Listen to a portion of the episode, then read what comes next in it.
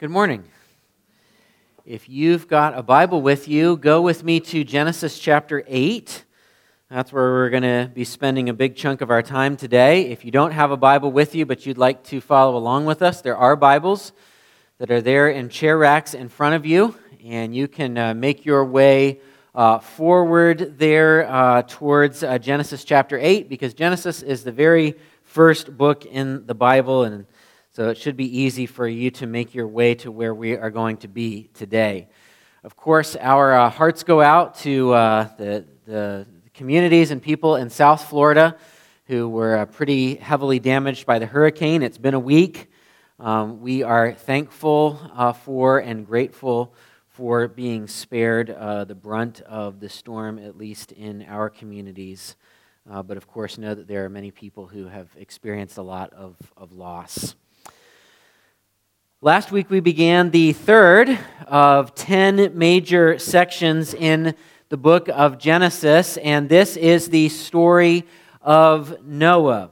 And I began uh, last week by giving you, right at the very front end, the main idea that I want us to carry away from uh, the passage of Scripture that we've been studying both last week and this week. And the main idea for that is simply this God is faithful to protect his people from judgment. God is faithful to protect his people from judgment. That was true in Noah's day. It's true, it's just as true for us today as it was for them then, and it will be true for us in the future. But last week we began this awful story of judgment in three acts. Last week, we considered the first two acts. In Act 1, which we called You've Been Warned, we looked at verses 9 to 22 of chapter 6. And there we see uh, God giving Noah instructions about this ark that he is supposed to build, this big floating chest. Uh, no oars, no rudders, no sails, no outboard motor can barely be, can be considered a boat apart from the fact that it floats. Uh, he is to devote his energy and time to building this so that he can escape the impending judgment that's coming in the form of a flood. We also looked at Act 2, which I called Take Cover, in chapter 7, verses 1 to 24. And here we see Noah and his family enter the safety of the ark. We see God shut the door of the ark and then we see the awful judgment of God as the fountains of the deep are opened, the floodgates of the heavens are opened, and the floodwaters of judgment extinguish the breath of life from every living thing on the earth. I said last week that what we want to do at the end of each week, both last week and this week, is then reach forward into the New Testament to see how the New Testament uses passages of Scripture like this one. And we uh, are going to consider two significant ways the New Testament uses this passage of Scripture. The first one we looked at last week. It's an illustration that comes straight from the mouth of Jesus from Matthew 24, where he is talking to his followers about his second coming, which will be one of both judgment and salvation. And his warning is for people to stay awake because his second coming with judgment and salvation will come just as the flood came in Noah's day. It will be, people will be unsuspecting. So now we're ready to begin the third act in this part of the story. Act 3, I'm calling In the Beginning, again.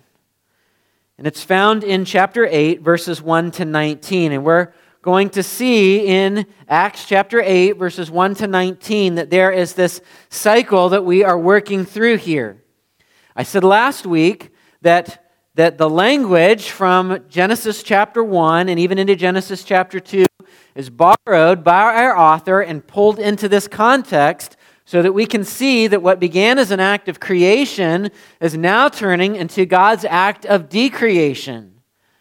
Now we're going to see the same language used again in chapter 8 to take this another step further. We're going from creation to decreation to now recreation.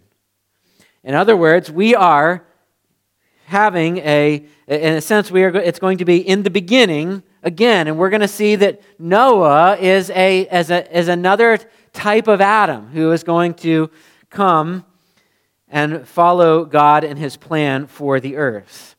So look with me if you're there at Genesis chapter 8. We're going to begin our reading, and we're just going to read the first four verses together to begin. The Word of God says this But God remembered Noah and all the beasts and all the livestock that were with him in the ark. And God made a wind blow over the earth, and the waters subsided. The fountains of the deep and the windows of the heavens were closed. The rain from the heavens was restrained, and the waters receded from the earth continually. At the end of 150 days, the waters had abated. And in the seventh month, on the 17th day of the month, the ark came to rest on the mountains of Ararat. Now, when the ark comes to rest, Noah and his family still are not sure whether they are able to leave the safety of the ark. Try to put yourself in their position. As we read this account, it's very clear there's no portholes that, they, that are covered in glass that they can look out of to kind of see what's happening in the world around them. There isn't, a, an, there isn't an upper deck on top of the ark where they can play shuffleboard or where they can tend their, the plants that are up there or whether they can lay out for a little while to catch a little bit of the sun. There's none of that.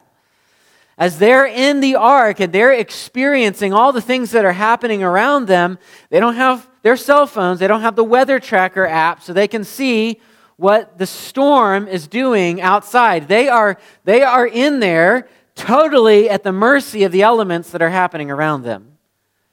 I just want you to put yourself in their position for a moment and think about, frankly, how terrifying that would be to have no idea what's going on around you. And finally, as you've been battered about by the winds and the waves uh, for a period of time and you finally come to rest, there's going to be all kinds of questions going through your mind like, what does it look like out there? What is the, what is the extent of the destruction? How, how far have the waters receded? Where have we landed? You don't want to kick open the ark let all the animals out, say, Go have a great time, animals, only to realize that there's an amount of there's an amount of land that's like the size of our parking lot that you all get to occupy together. You don't want the people who have safely made it through the flood to walk out and immediately lose Japheth because the lions don't have anywhere to go. And so they've got to figure out, like, what does this world out here look like? And since they don't have drones, they're going to send out the next best thing. They're going to send birds out. And there's actually four uh, that they send out. They send out a raven the first time, the Bible tells us. And then they send out, uh, Noah sends out a dove three times after that. The first time the dove goes out, she simply returns. The, the second time the dove gets sent out, she returns, remember, with a, a little bit of an olive branch in her mouth. And then the third time she return, or the third time she doesn't return. And what they're trying to basically figure out, I think, is what are, what is what's the land like? Because we can't just have enough for a bird to land on a tree. We got to have enough land for a bird to gather the things that they're going to need to make a nest.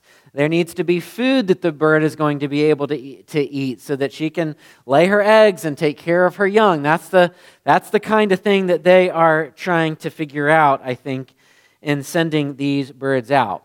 And I just want to say, pause, pause for a minute and just, uh, just draw partially a connection for you that's not fully formed in my mind. And, uh, and you'll see what I mean in a moment. But there's this interesting thing that I don't know what to do with here that I'm pretty sure is all connected in some way. And so if you've read something about this or you know something about this, by all means, let me know. But remember back in chapter Genesis chapter 1 when the earth is formless and void. It's, it's unformed and unfilled. And the Bible has that really interesting phrase. It says, The Spirit of God is hovering the Hebrew word there is like for fluttering over the face of the waters.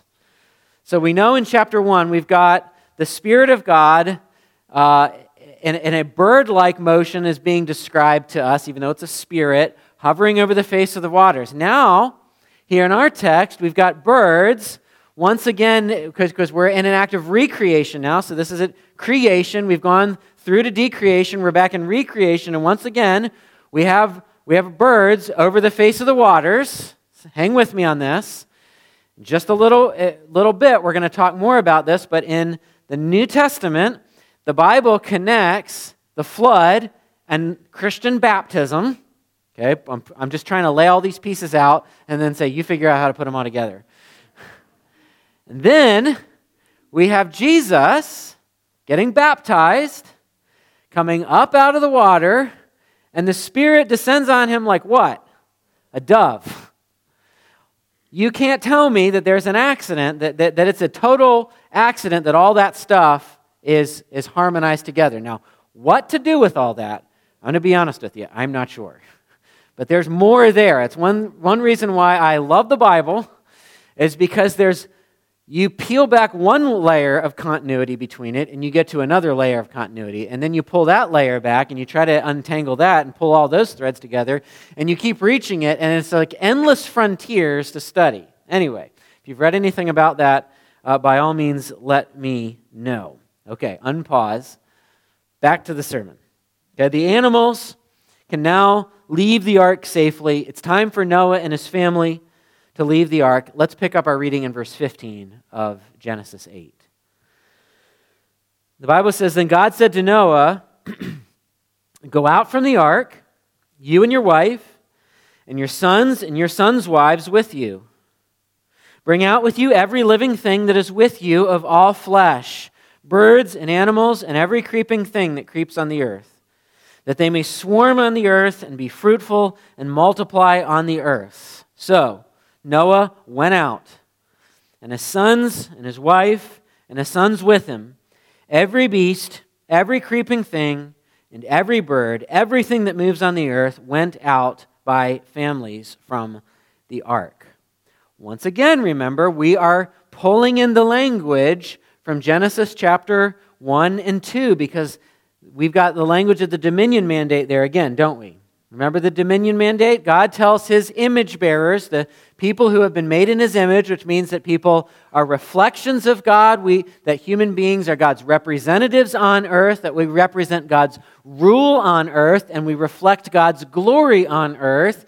And God gives the first human beings the responsibility of then going through all the earth and filling it with his image bearers and having dominion over the earth, cultivating the earth which he has put us in and in which he has given us Eden as a template. Well, now that we're back to this act of recreation, we see the language of the dominion mandate repeated, telling us that now Noah is, is kind of like a second Adam, going out in the beginning again, being re given the responsibility of going out through the earth, multiplying, and having dominion over it. Now, I think sometimes uh, if you were to ask the average person how long were Noah and his family in the ark, one of the numbers that sticks in our minds from this story is the number 40.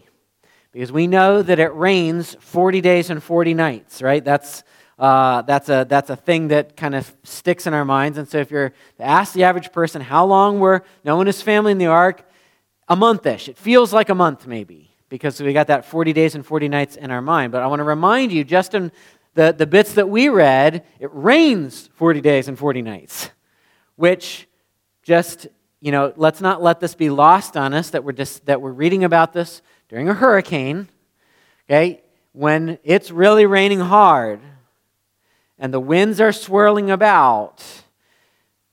And you multiply that sustained time by 40, 40 days and 40 nights terrifying destruction.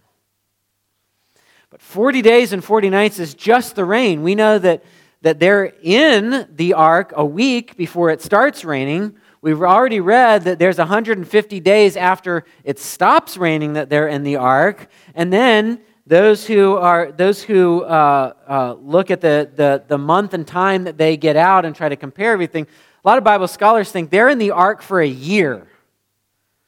A year your life in a floating coffin, basically.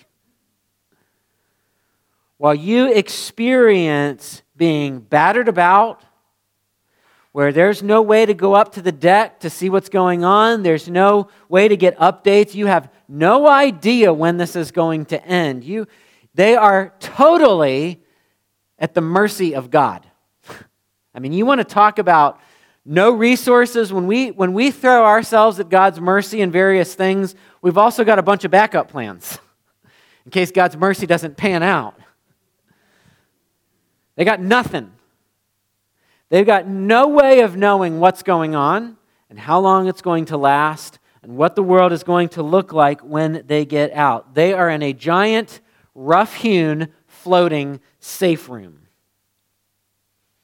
And that leads me to a verse that I want to draw your attention to just one more time. It's the first four words of Genesis chapter 8. If you're using the English Standard Version, which is the translation that I'm preaching from, then you'll see that the first four words of Genesis 8 are this But God remembered Noah. But God remembered Noah. That verse takes on an even more striking significance in our minds when we step back and we put ourselves in Noah's shoes, where we're in this thing where we can't see out and we don't know what's going on and we don't know the destruction and we don't know how it's going to last and there doesn't seem to be any sign from God at all. And we wondered, has God maybe lost track of this little boat that's being battered about by the waves as the floodwaters of his judgment pummel the earth. And the answer is given for us in verse 1 God remembered Noah. God never lost track.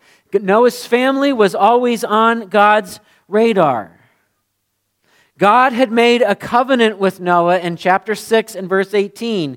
He had told him of the impending judgment, but he had also told him if he would pour his time and his money and his energy, if he'd be willing to, to be a fool in the eyes of the whole world to construct this giant coffin in the back 40 of his property, if he'd do that, he would be spared God's judgment. And when the Bible says that God remembered Noah, the Bible is reminding us God keeps his promises every time.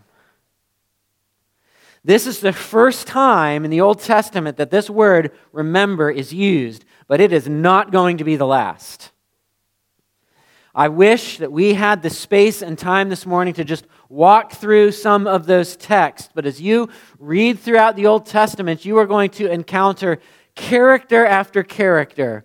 We are going to move on and we're going to meet people like Abraham and we're going to meet people like Isaac and Jacob, and then we're going to meet people like Moses, and then there are going to be people like David, and we're going to meet all sorts of prophets and other kings and biblical characters, and we are going to see a long and winding road that God's people uh, that God's people follow.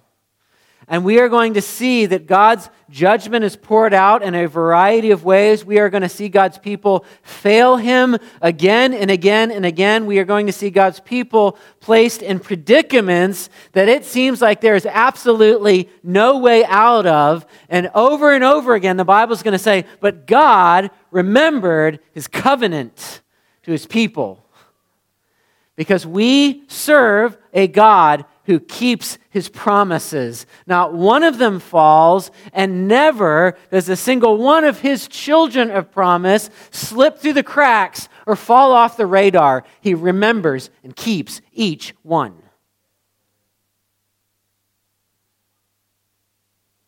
So, the main idea that I've been trying to impress upon you both this week and last, I believe, holds true God is faithful to protect his people from judgment because God keeps his promises. Okay, that's, that brings us through, fairly quickly, that brings us through chapter 8. And that brings us to the end of the third act in this story of Noah that we've been looking at over the past two weeks. But as I said, what I want to do is then reach forward into the New Testament. And I want us to do our best to try to understand how the New Testament takes a story like this and reinforces that same point to us. We saw what Jesus did with it in Matthew 24 last week, but now we're going to see what the Apostle Peter does with this story of Noah. And, no, and Peter is going to use this story of Noah to illustrate a similar point that God is faithful to protect his people from judgment. So if you'd like to, turn with me to 1 Peter chapter 3. We're going to be looking at verses 18 to 22. The scripture passage will be up on the screen behind me, so you can follow it there. But we're going to refer to this passage of scripture a few times because we're going to spend a little bit of time on it, so you may want to turn there yourself so you can look at it directly in your own Bible. And I will tell you right now, this is, there's some tough sledding in this passage. Uh, if you were hoping to kind of sit down and zone out this morning, this is not going to be a sit down and zone out kind of morning. Uh, it's going to require your attention because there are some uh, tricky interpretive issues. And I, we, we could spend a whole message or multiple messages on this sermon. I'm just going to try to hit the high points so that I can make what I believe the main point clear to you. But let me tell you what's going on leading up into verse 18. The Apostle Peter is writing to Christian people who are suffering. He's writing to suffering Christians. And we know that because he uses the language of suffering several times. He talks about the fact of when people do evil to you, we don't respond with evil in kind. When people revile you, we don't revile back. Uh, when people, sl- there are going to be people who slander you in a variety of ways. And so you can just from a, a cursory, quick reading leading into the verses that we're going to be look at, looking at, see that the context is Christian suffering. But what he's going to do is go, he's going to start out by telling them that there is nothing unusual about Christian suffering. In fact, Christian suffering is quite normal. And it's normal because followers of Jesus follow in the footsteps of a suffering Savior. Which means if we're going to follow him, we're going to carry the same sorrows and sufferings that he bore. And then he's going to bring Noah into the picture. And we're going to see how he does that. So if you're there, look with me at 1 Peter chapter 3, verse 18. The Bible says, For Christ also suffered once for sins, the righteous for the unrighteous, that he might bring us to God, being put to death in the flesh, but made alive in the spirit, in which he went and proclaimed to the spirits in prison, because they formerly did not obey when God's patience waited in the days of Noah while the ark was being prepared, in which a few, that is, eight persons, were brought safely through the water. Take a breath. Long sentence, Peter. Break them up a little bit for us. Verse 21 Baptism, which corresponds to this, now saves you, not as a removal of dirt from the body, but as an appeal to God for a good conscience through the resurrection of Jesus Christ, who has gone into heaven and is at the right hand of God with angels, authorities, and powers having been subjected to him. Okay, I told you, there's a lot of stuff in there that you read and you're like, what are you doing, Peter? Uh, a little bit more expansion on some of this stuff, a little bit more explanation would be helpful. But let's, let's walk through this together briefly to understand the overarching point. Verse 18, as I said, begins with the assurance that Christian suffering is not unusual. There is a category in the Bible of righteous suffering, suffering for righteousness' sake. And Peter is telling his readers, and by extension us, that, that if we're going to follow Jesus, then we are going to experience uh, potentially a, righteous suffering because Jesus is the ultimate righteous sufferer. Our righteous suffering is different from Jesus' suffering in that none of us are perfectly righteous. Uh, though we may suffer for righteousness' sake, we are ourselves sinners. Jesus suffers for righteousness' sake and is perfectly without sin in every way. So he is the, the perfect, righteous sufferer, and the Bible tells us why he does that. He suffers the righteous for the unrighteous so that he may bring us to God. This is the good news of the gospel. That though you and I are unrighteous in word and thought and deed, though we are separated from our Creator by our sins, God has done in Christ what we cannot do for ourselves. You and I deserve God's judgment. And yet, the Bible tells us that the perfect righteous sufferer, the Son of God, stands in the place of all those who put their faith in him and receives the judgment of God so that we might never experience it. This is the language of substitutionary atonement. One standing in the place of another, bearing their shame and sin and guilt on their behalf.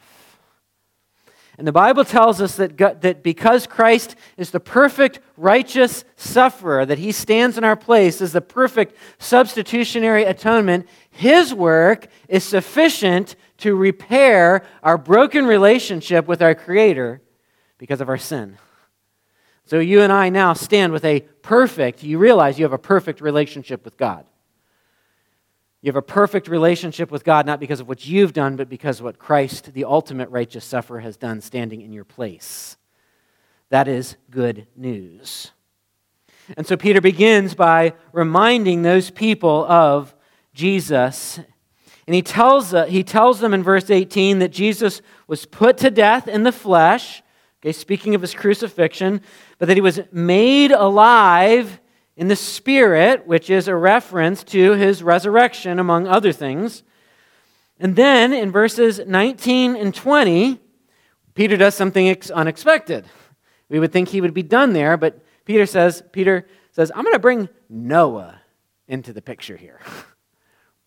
Suffering Christians, let's talk about Noah a little bit. Okay, look again at verses 19 and 20.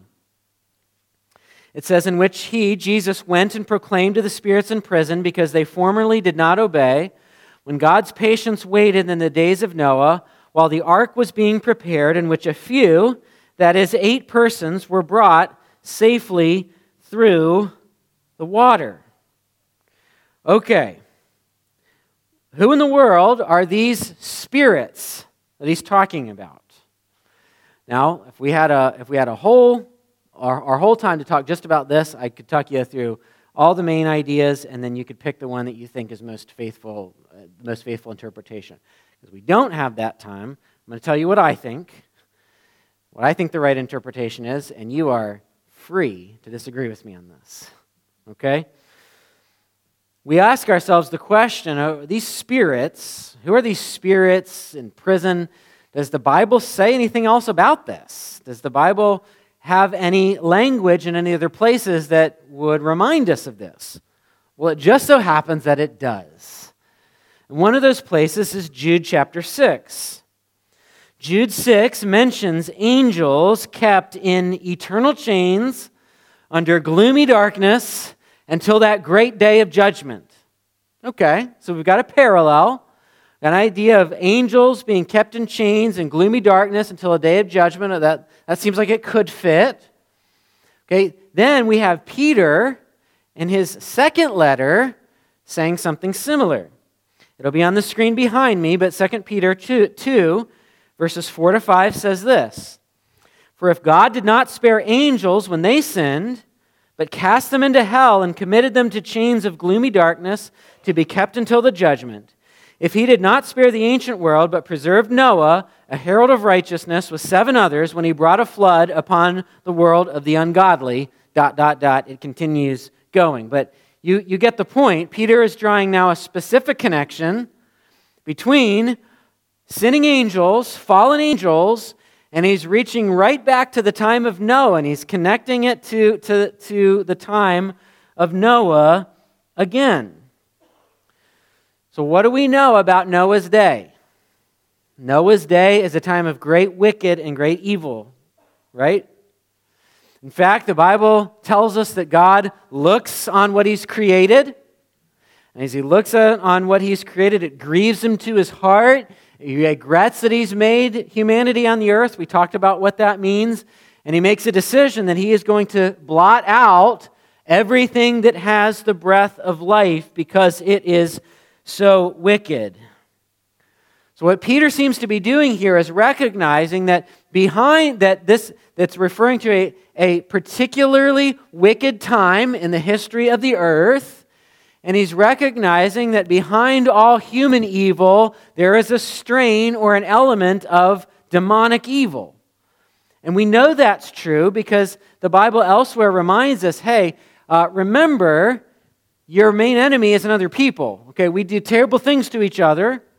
But we're not wrestling against just flesh and blood. This is not just the realm of the seen kind of issue here, but there's, an, there's unseen things going on. Wrestle, we wrestle against flesh and blood, against principalities, against powers, against the rulers of the wickedness of, of, of this dark world. And Peter is, is, is referencing that particular dark time for humanity and recognizing that in part that there's the human evil that's going on, but behind the human evil, there is often, always, demonic influence. So I believe these are fallen angels who've been imprisoned. And if you've got your thinking cap on, and you want to want me to complicate this just a little bit more, if you jump back to Genesis 6, this fits with the idea that the sons of God are actually angelic beings. Now, one is not dependent on the other, but this is one of the supports for seeing the sons of God and the daughters of men in Genesis 6 in that way. Have I sufficiently muddied the waters for you? Okay, so we're, we're seeing Noah's time referenced, and we're trying to see the logic of the passage. So Peter's saying, Christians, you're suffering. Jesus a righteous sufferer. And you stand in a long line of righteous sufferers going all the way back to Noah, who himself was also a righteous sufferer. Okay, that's the, that's the logic. If you're trying to track how this is going, that's the, the, the main elements of logic of the passage. And so the flood is a judgment on the world, we know. But what about the demonic influences there? The flood and the destruction of the world are, are no judgment on them.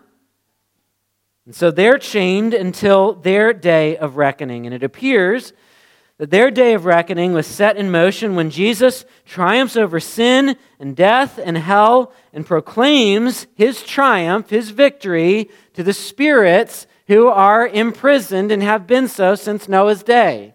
And so we've got this movement in this passage of Christ's crucifixion, his resurrection and triumph over sin and death and all those things, and then his movement towards heaven and ascension, where he is right now living and reigning and ruling. Look at the last verse, verse 22. It says, Christ has gone into heaven and is at the right hand of God with angels and authorities and powers. All of those things, anything that you can imagine that would raise its fist against Christ, all of those things subjected to his feet.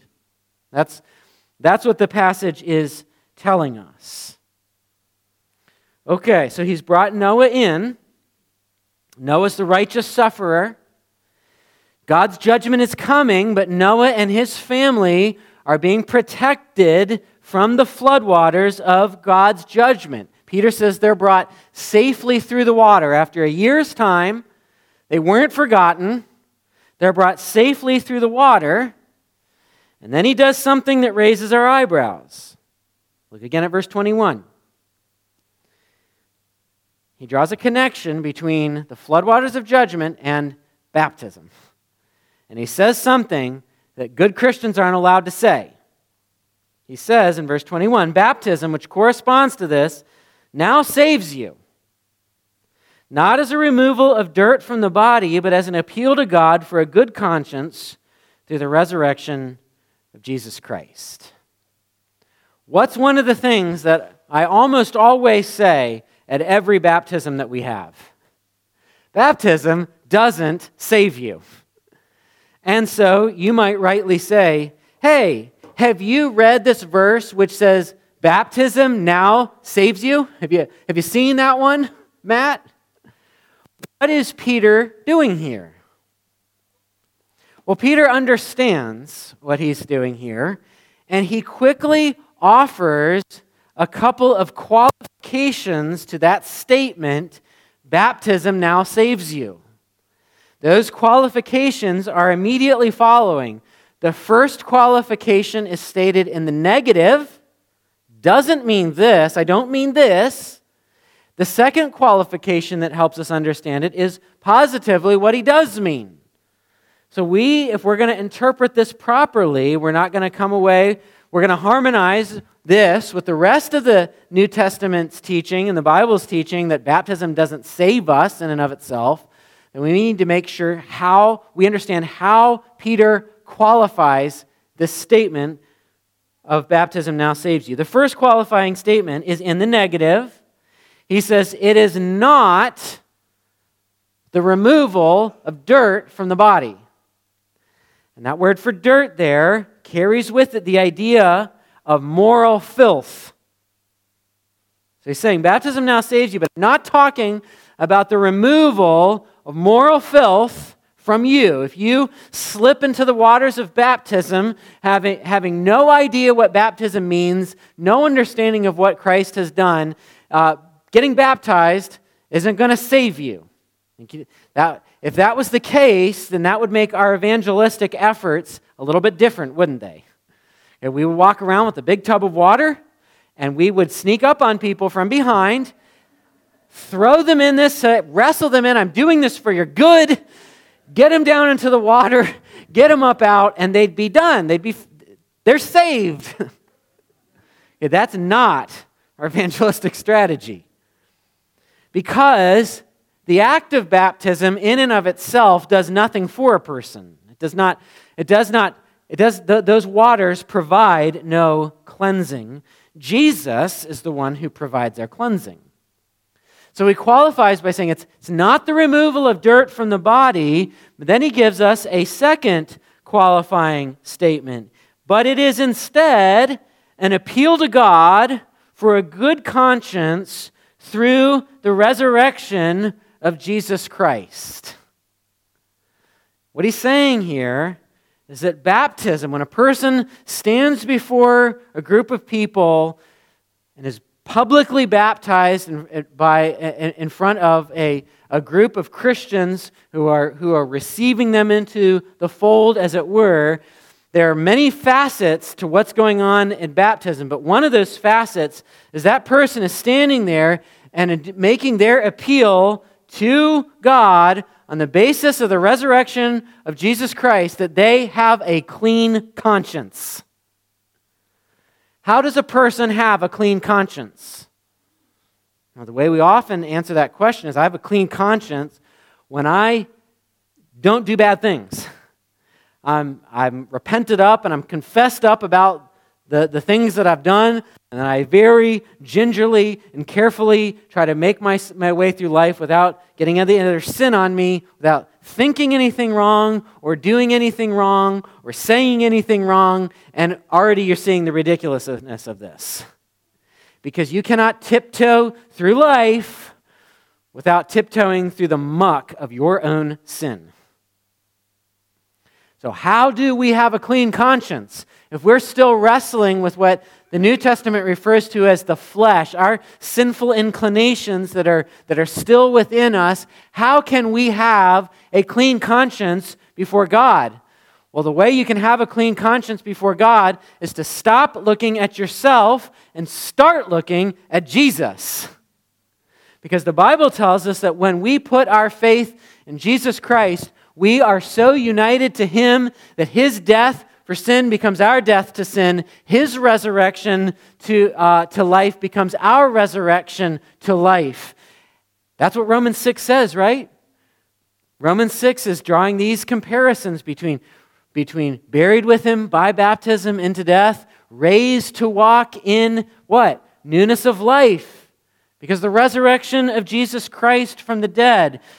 And so, this is one of the amazing things about baptism. Baptism is a statement that my conscience is clean.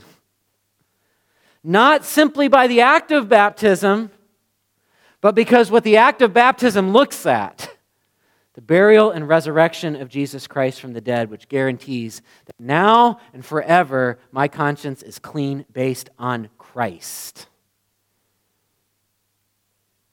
Now, I know Noah just went through that at light speed. So let me try to just back up and give you the pieces again. Peter says, Hey, Christians, you're suffering. Jesus suffered.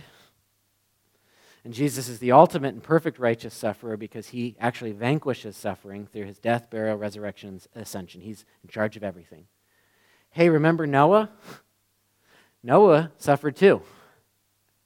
But God brought him through judgment safely to the end. And your baptism is a parallel to that. You have, in, essence, been brought through the floodwaters of God's judgment, and you have escaped scot free based on the resurrection of Christ. I like the way uh, a Bible scholar by the name of Karen Jobes, who has an excellent commentary on 1 Peter that's very helpful. I like the way she puts it in this passage. She says, Peter's readers, that's us, Peter's readers will be among those who escape the second flood of judgment because they have already passed through the waters of Christian baptism, which saves them by virtue of the vindicating resurrection of Jesus Christ. Yeah, I think that's the logic of the passage. And regardless of what interpretive turns you might take on that particular passive, passage, isn't it amazing what the Bible does? I mean, I would never have expected as I'm reading along for Peter to talk, to talk about suffering and say, and speaking of suffering, let's talk about Noah and baptism. and yet, that's what the Bible is doing all the time. It's pulling threads from even the darkest corners and it's weaving them together to make this beautiful tapestry that we can spend the entirety of our lives trying to understand and still feel like we've only begun to scratch the surface. Like, what's up with the dove and baptism and all that? Like, a lifetime exploring these things. Let me draw a couple of conclusions for us then from what we've looked at today. Let me first speak to a person here this morning who may not be a Christian. What we would invite you to do if you're with us this morning and are not a Christian, what we would invite you to do is to respond to the call of the gospel. Whenever the gospel is preached, a response is required. And the response that, that the gospel calls us to is not try harder, do better, turn over a new leaf. This is a new week. It's not even get baptized. The call of the gospel is a call for us to repent of our sins and turn in faith to Jesus Christ. And do you know why you can repent of your sins and turn in faith to Jesus Christ? Peter told us. God the Father sent God the Son, the righteous, to be crucified in the place of unrighteous people like me and unrighteous people like you. And the good news of the gospel is that anyone who repents of their sin and puts their faith in Christ can be made clean and whole and new and is, has that broken relationship with their Creator completely restored. You could put your faith in Jesus where you're sitting right now. Number two, protection from God's judgment does not equal exemption from suffering. Protection from God's judgment does not equal exemption from suffering. That's why Peter has to write what he has to write. Because the Christian, the believers there are saying, well, wait a minute, I thought I was escaping God's judgment, and here I am suffering because I'm following God. What's the deal?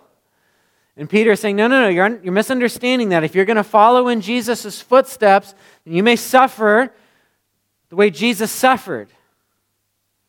Now, let me just say to, to those of us who are really on the suffering train, like, we're still not a whole lot on that. So, some of us as Christians probably need to chill out on it a bit. The rest of the world, throughout the rest of human history, or Christian history, would probably laugh at what we regard as suffering. What we have experienced in the past couple hundred years is the anomaly, it is the exception to the rule. And God never guaranteed that we could live in the exception forever. And so, we, should we experience suffering in the tradition of our brothers and sisters throughout the ages, we remember we may be experiencing the direst forms of suffering, and yet we will escape. Thirdly, I want to speak to uh, a specific group of people here this morning who you may have a rather weak conscience. And I say you may have a, weak, a rather weak conscience, not in a pejorative way, not like the rest of us who have strong consciences.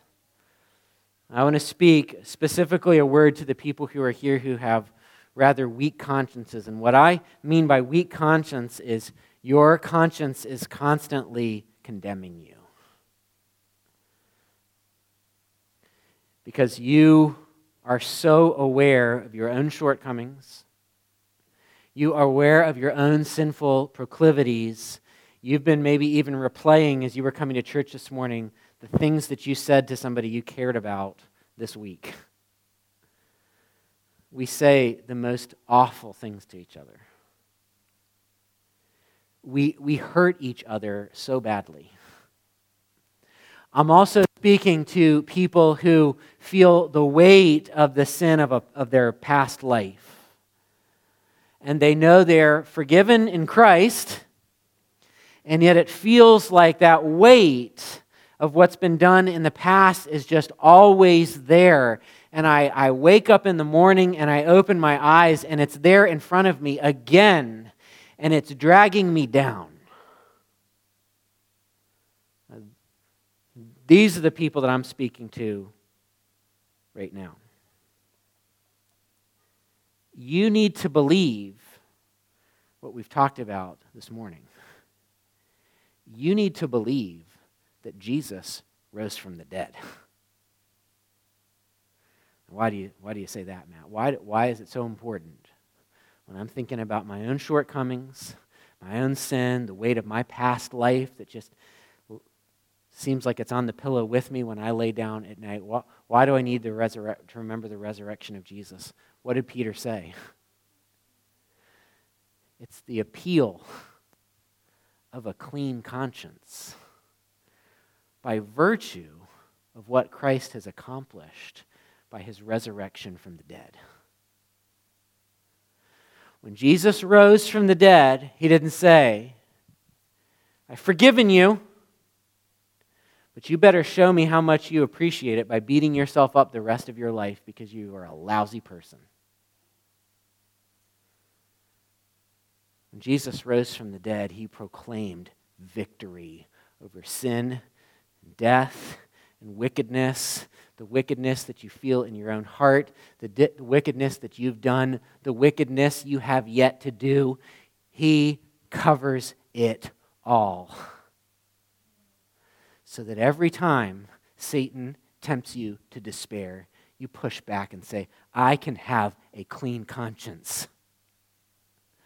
I look back at my baptism when I declared my faith in Christ.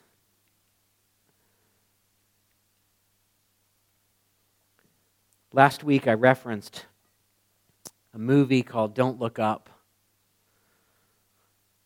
And I'm going to close with that. At the end of that film, the main characters have now all gathered together to eat a last dinner. They make dinner themselves. And they're sitting there around this table, this strange group of people who have been brought together by this impending doom. If you don't know what I'm talking about, you really need to listen to the beginning of last week. Because it's not going to make any sense. But they're sitting around the table, and the plates start to shake. They can start feeling the vibrations in the house. One of the, one of the main characters says, We really did have everything, didn't we? And then the vibrations pick up, and the plates shake more, and then in a second, they're obliterated. That's entertainment. But what would you do in the face of that? If you know it's coming, would you cry? Would you put your AirPods in and close your eyes so you don't have to hear it? Would you hold hands with the people around you? Would you stand defiant and watch it come? What would you do? Fortunately, you'll never need to know. As God's judgment surges forward, you are as safe as Noah was in the ark because you are safe in Christ.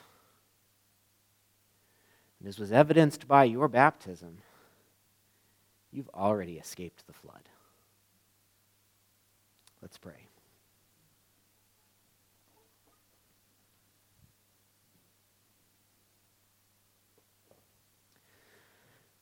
Lord, we just want to stand in awe of the way the Bible is woven together. No mere product of humanity could do something like that. Lord, we also stand in awe that you would send your Son, the righteous one, that you'd be willing to pour out the judgment that we, the unrighteous ones, deserve on him. For those of us who consciences are constantly condemning them, I pray that you would help them to believe the promises of the Bible, that there is therefore now no condemnation to those who are in Christ Jesus. I pray that you would help us to raise our heads high as those who have their consciences clean. because we have been raised with Christ. And Christ is seated at the right hand of the Father above all powers. If there's someone here with us this morning who has never repented of their sins and put their faith in Jesus, I pray that you would raise them to walk in newness of life as we put our hope in the resurrected Christ. It's in his name we pray. Amen.